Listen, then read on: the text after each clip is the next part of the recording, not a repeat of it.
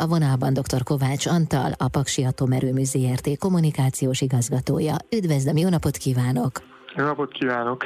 Itt a karácsonyi időszak, ezt nem lehet tagadni, nem is szeretnénk, de ez a néhány hét feltétlenül kiemelt időszaknak számít az energiafogyasztás szempontjából. Azt is lehet mondani, hogy az ünnepek alatt nem csak a beigli, hanem az energiafogyasztás is csúcsokat dönt. Kell-e aggódni amiatt, hogy a hazánkat érintő ellátás biztonság milyen szinten van?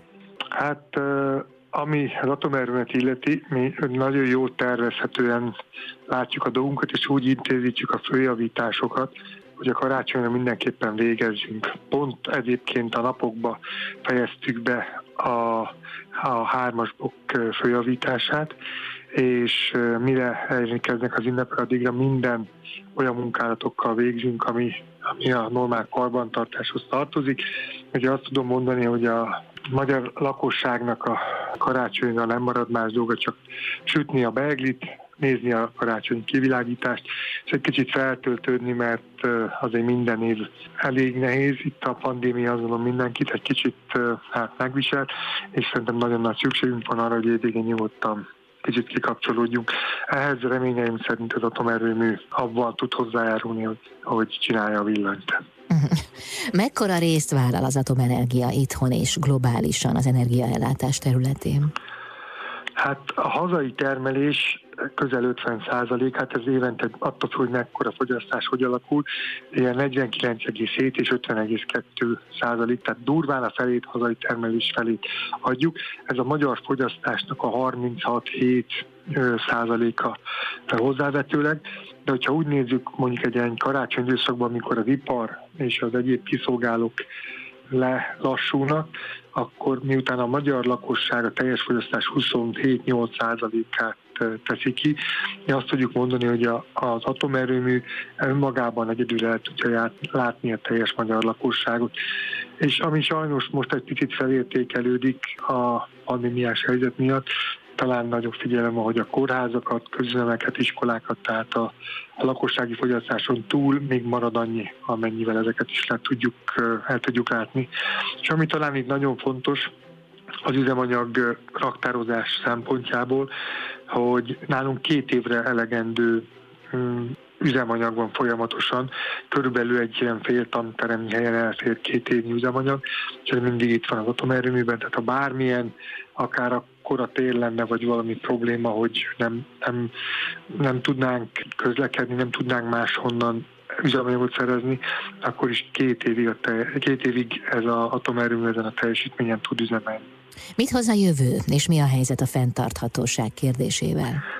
Hát nagyon jó a kérdés, és pont aktuális is, mert az atomenergia megítélése természet, szerencsére az elmúlt évben nagyot javult.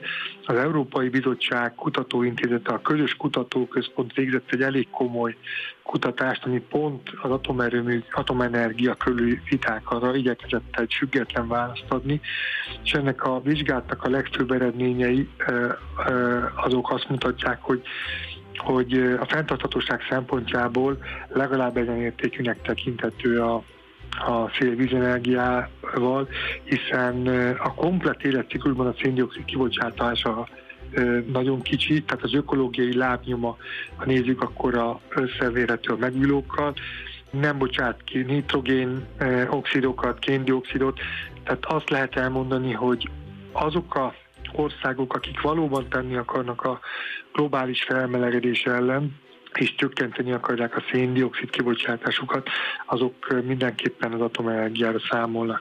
És sokszor mondják, hogy ezek inkább keleti országok, hát Európában ami fenn most látszik, az, hogy a franciák nagyon erős fejlesztésbe kezdtek, hollandok is terveznek erőműveket, a skandinávokat, a, a svédeket és finneket, hát azért őket a nagyon környezettudatos népek közé tudjuk sorolni, és ők is hosszú távon számolnak az atomenergiával. És természetesen a visegrádi országok egyértelműen ez irányba lépnek, úgyhogy azt gondolom, hogy tényleg, ha valaki felelősséggel gondolkodik a globális felmegedéssel kapcsolatban, akkor természetesen komoly helye van a megújulóknak, és folyamatos fejlesztésük mellett nagyon nagy szükség van az atomenergiára, ami stabilan, folyamatosan, jó tervezhetően és jól, maga, nagyon magas rendelkezésre állással tudja a villamos energiát termelni. Remélem nem orról meg rám, ha elmondom, hogy mi az ön beceneve, ami a sport pályafutásából fakad. Ugye olimpiai és világbajnok, cselgáncsozó, Atomanti. Ez volt az ön neve, és talán most is ez, pedig akkor, amikor ezt őre ragasztották, akkor még valószínűleg nem tudta, hogy egyszer majd mihez kötődik az ő munkája, bár Paks szülötte. Hát igen, mi egy őspaksi család vagyunk nagyon régóta, és amikor az atomerőmű épült, akkor én az atomerőmű sportegyesületbe kezdtem el sportolni, és már egészen fiatalon már mondták, ú, itt a biztos sugárzó, mert hogy én paksi vagyok. És így aztán a bátyám, ő már ilyen, ilyen pályára indult el tőle a laptókat megtanultam, és elkezdtem erről mesélni a többieknek. És amikor az olimpián sikerült nyernem, akkor ez az atom, miután atomerőműből jött, atomerőmű sportesőből jöttem, meg az Antia, hogy hívnak, összekapcsolódott, és sokan nem emlékeznek rá, hogy Kovács Antal, de még mindig az, hogy atomantia, az még, az még uh, ilyen, hát majdnem 30 év után is az időnként uh, előkerül, és hát nekem ez nagyon esik, hogy még, még sokan emlékeznek erre. Aha. Milyen lesz az ünnep a karácsony önöknél? Hát már Pakson mondjuk jellemző, hogy majdnem minden családban van olyan, aki a atomerőben dolgozik, akár ügyeletben is, mondjuk az unokaöcsém, akivel együtt szoktuk tölteni karácsonyt, ő pont karácsonykor ügyeletes. A bátyám, ő pedig a cégügyeletes a két ünnep között, tehát nála is ott, ott van a, a feladat.